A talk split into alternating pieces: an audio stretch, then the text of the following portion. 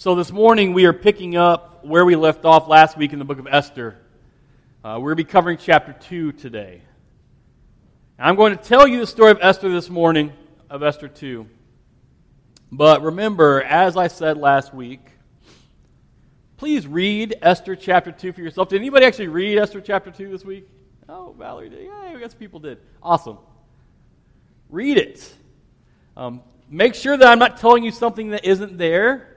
And also, even more importantly, is that the Holy Spirit may speak something to you that I did not think about or cover this morning.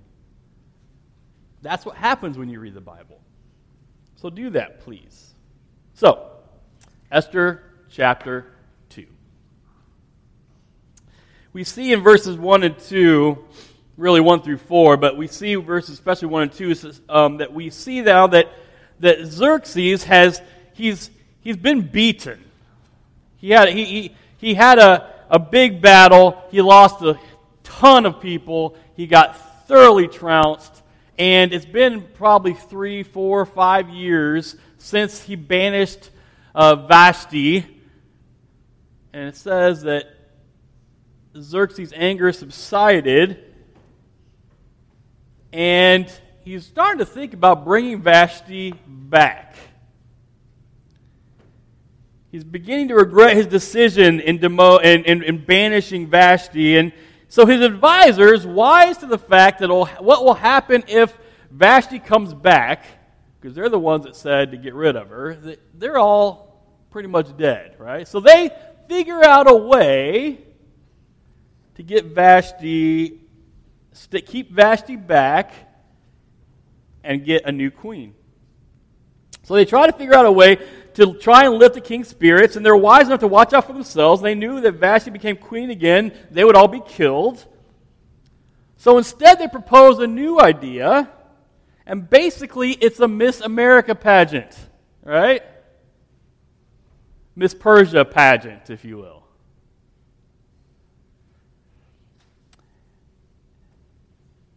The winner gets a real crown, and very similar to our Miss America pageants, except there's only one person in the audience, and that person is King Xerxes. And there's only one judge in this competition, and that person is King Xerxes. And the king wasn't just looking for a wife, he was looking for someone fit to be queen. And of course, he likes this idea. I mean, who wouldn't like the idea of having a Miss, Miss Persia pageant all your, for, your, for you? And so he finds himself holding this beauty pageant of all the beautiful young unmarried women of the land just for him. Just for him. So the author begins to fill us in on some background of this as well. In verse 5, we see that Mordecai was of the tribe of Benjamin, which points to the fact that Mordecai was a descendant of King Saul. This little detail will be very important in the rest of the story later on. Like a good plot, we learn little bits of detail that may seem trivial but will become really important later. In verse 7, we learn the Hebrew name for Esther is Hadassah. We talked about that last week. Esther, remember, is her Persian name, and, and that literally means something hidden.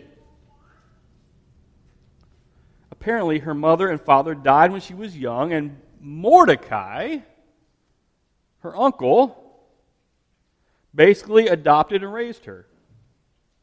The king sends out an order for all girls of proper age and looks to be brought to the city where he was staying. So, hundreds of the most beautiful women in the country were brought to the king's palace. Esther is one of those.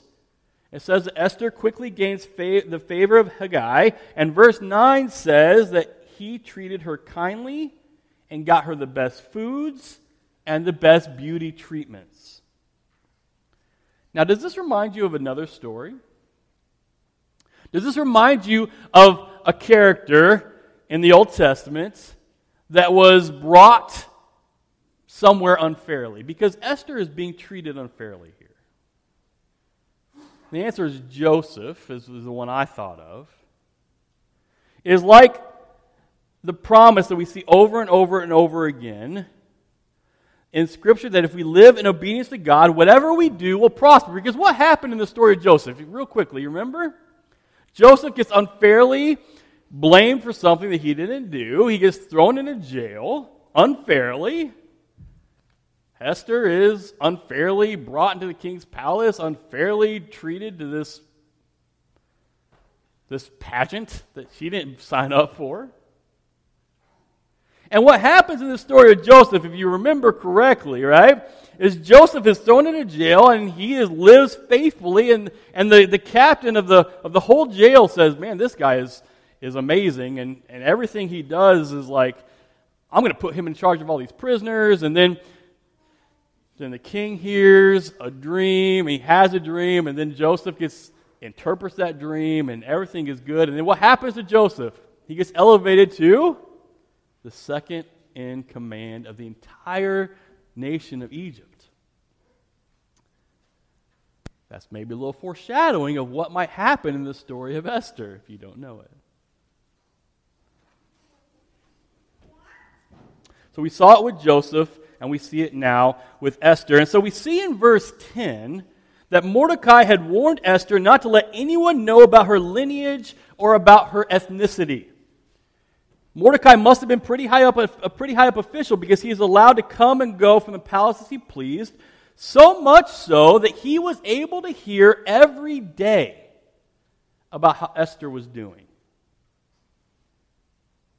And the story tells us that every girl would undergo a year of preparation for her evening with the king. And when a girl's turn came, she would go before the king, she would spend the night with him, and then after the night was over, she would go to the harem and become a concubine. That was the bright future for these girls. She would not see the king again unless he summoned her by name. The way this is written, we can see that the author here is disgusted with the king. He has just taken all of the most beautiful women in the country into his own harem, and he sleeps with them one by one. And if he is not pleased with them, well, that's too bad. Now that the king has slept with her, she has to remain in the harem. And in verse 15, the author is very clear to contrast Esther with those other girls. She took nothing but what Haggai advised. The others went in flashy, with showy extravagance, in, in, in beautiful dress and beautiful adornment. But Esther went unpretentiously, simply she shows a refusal of a pagan luxury that is in keeping with the actions and attitudes of all the other girls. This is like Daniel. When Daniel was in captivity, Daniel chose to live and show himself differently. That's what Esther is doing here. But we see that the Esther pleased the king, and so she became the queen. He hosts a banquet here, and I want to clue you in on this. Anytime you see a a banquet happening in this story, it's important. The important moments happen at the banqueting table. So at this banquet, the king is happy.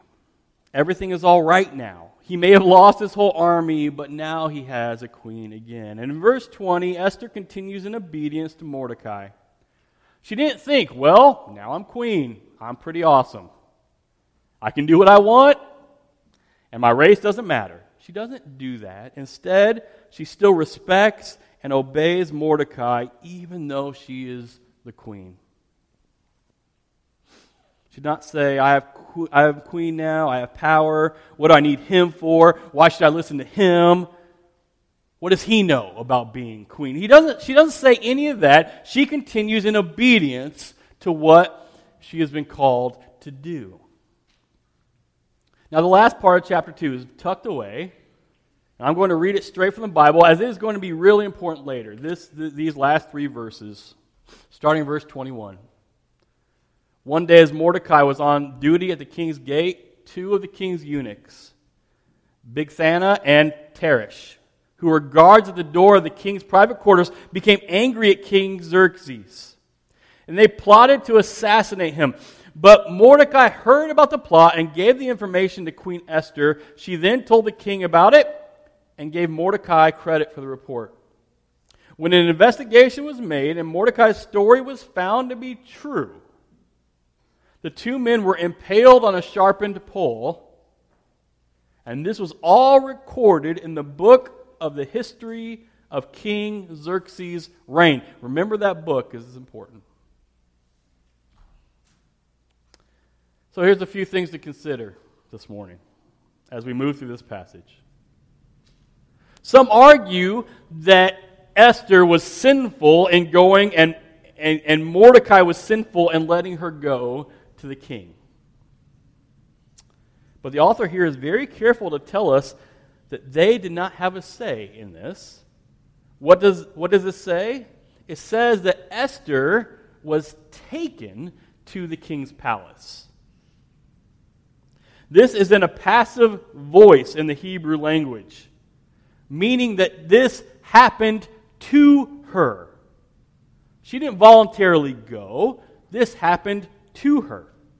She did not choose to go, nor was she allowed but to go by Mordecai, nor did he let her go or give her up.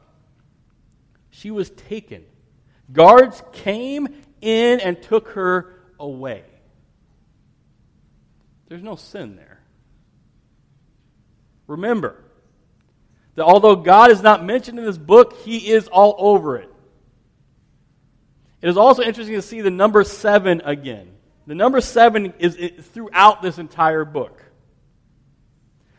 She is given seven maidens to serve her. Earlier, we saw a feast of seven days. We saw seven eunuchs. We saw seven advisors. And now we see seven maidens. What does the number seven represent in Scripture? Anybody? Well, it represents God. It was, it was the number of completion, right? The number that God was done with something, right? So, yeah, God is not mentioned in this book, but man, God is here. You just have to look for him.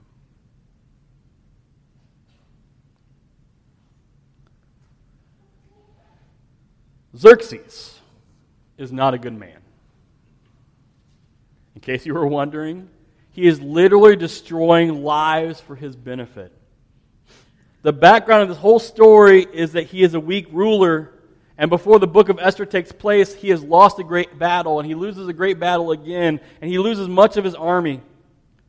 And the reason why he threw two banquets was because he wanted to take everyone's minds off of the humiliating defeat that he had just had.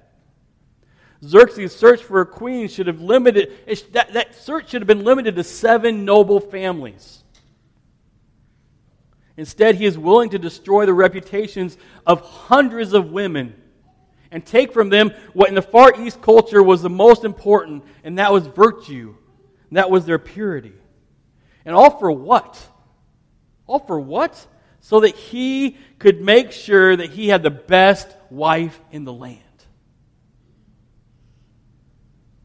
And even then, all of those women that he just discarded after one night had to stay in his harem for his own enjoyment in case he wanted to have a night on a whim.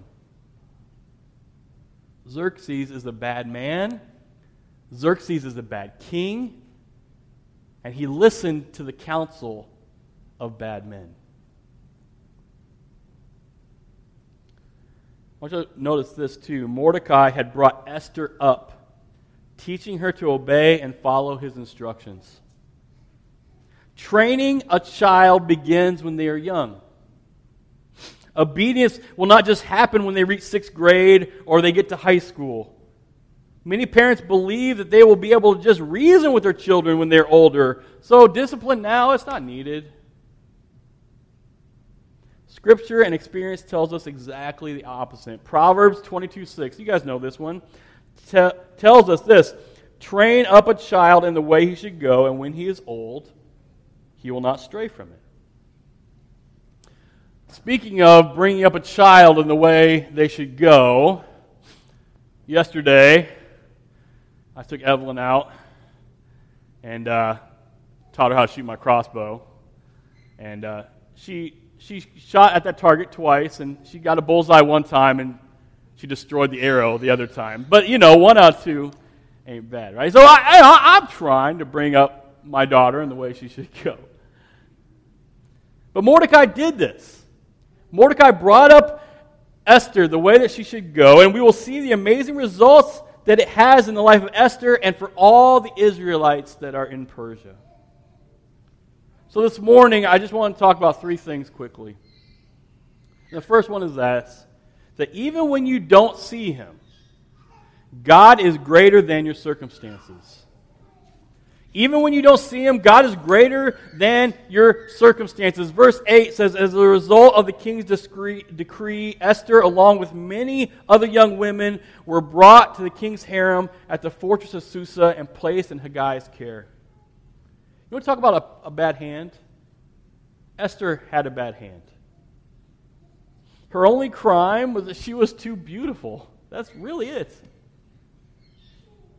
Here she is trying to be a good Jewish girl, minding her own business, not making any waves. She's already lost her parents. She's being raised by her older cousin, not her uncle, her cousin.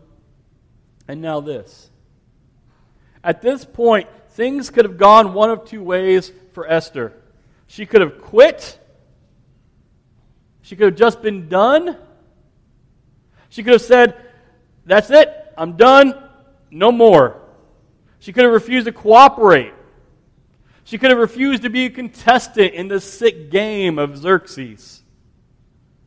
She could quit by just going along with the whole thing and, and done everything the same way everybody else did. However, she at some point, she decided that she was going to allow God to use her.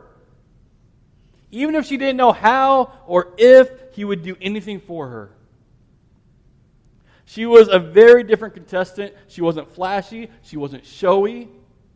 She was humble. She didn't lose herself. She stayed true to her upbringing and true to the way of her people.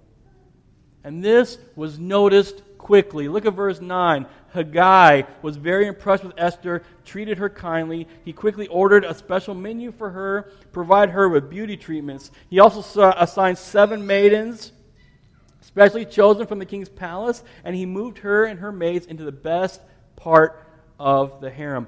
Beth Moore says, in Persia, beauty wasn't something you were, it was something you did. Unfortunately, in that culture and in ours, you can never do enough. So she did it her way. She struck Xerxes with her outward beauty, yet she also had an inner strength that he noticed and loved. And so often, God's people tend to have that inner strength. And because of this, God raised her up, just like Joseph, to a position of prominence so that, like Joseph, she might one day save God's people. Church, when all looks lost, when the chips seem stacked against you, that is when God is at his best when it seems like there is no other way, when everything seems too hard, too impossible, that is when God can move mountains. I have seen it in my life. I have seen it in Heather's life. I have seen it in Elijah's life. God shows up when our circumstances seem too big, when they seem too out of control. And I know that there are many of you in this room that can tell you many ways that God has been bigger than your circumstances. Number two, God is greater than your, your, your compromise. Verse 20 Esther continued to keep her family background and nationality a secret. She was still following Mordecai's directions just as she did when she lived in his home. Listen, Esther had to compromise. First and foremost, she was forced to sleep with a man who was not her husband. She had to live by the traditions and customs of the Persians, not her Jewish faith. She had to, to keep who she was, her nationality, her faith a secret. And from all appearances, the Persians were not happy with the people of Israel, and, and she brought trouble, maybe even banishment and death on her head if she revealed who she was. And so she compromised. In this room this morning, I'm sure that some of you may, there may be some people in here that feel like they too have compromised too much. Maybe you feel like you have given into your sinful nature too much for God to love you, heck, to even like you. Maybe that's how you feel this morning. Perhaps you come here on Sundays and you feel like you have to put on a show, to put on a mask because you messed up too big and too much. Listen to me. Listen to me. If that is you this morning, I want you to know that God is greater than your compromise. He loves you, He can, and He wants to forgive you this morning. He wants for you and Him to get on the same page, and He wants to start a beautiful relationship with you. You guys remember Mark 2.17, it says, when Jesus heard this, He told them, healthy people don't need a doctor, sick people do. I have come to call not those who think they are righteous, but those who know they are sinners. You don't have to get cleaned up to come to Jesus. Don't. He will take you as you are, torn up, bloody, bedraggled. None of that matters. He is greater than your greatest fears and your greatest sins. Come to Jesus. Number three is that God is greater than your conflicts. Verse 22. But Mordecai heard about the plot and gave the information to Queen Esther. She then told the king about it and gave Mordecai credit for the report. For those of us that know the rest of the story, how ironic that a Jew would be the one at the king's gate to jump to Xerxes' defense. I was listening to my friend's podcast the other day, and, and they talked a lot about the book of Jeremiah. How we, just as Jeremiah called the people of Israel, are to live in this land that is a foreign land as foreigners. Israel was under the control and the rule of Babylon in Jeremiah, and now we are just, we're a post Christian nation.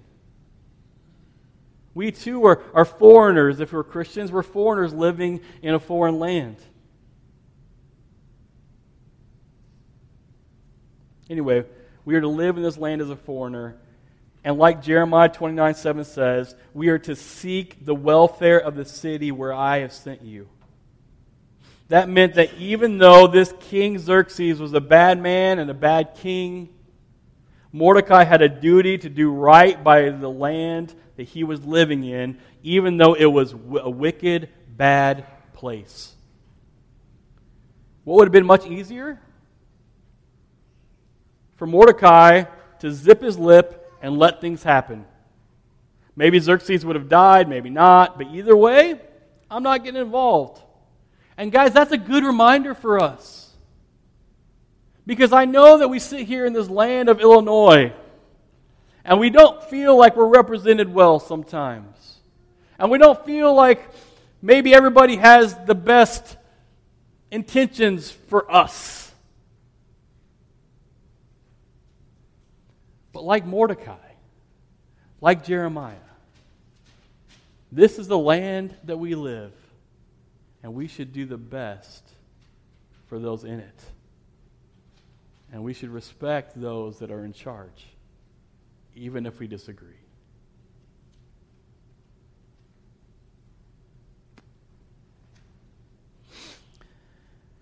Church, God is greater than whatever conflicts that we have in this life. Friends, when we do what is right, even in the face of stacked odds and seemingly impossible times, those never those things never come back void. Bowen, when we speak truth in love, when we share the gospel, Isaiah 55 11 says, so, my will, so will my word be which goes out of my mouth. It will not return to me empty without accomplishing what I desire and without succeeding in the purpose for which I sent it. Church, God loves us. We might not see it, but God is weaving in all of us a story, a beautiful story, a fantastic tapestry that one day will all make sense, even when we can't quite see it yet. Let's pray.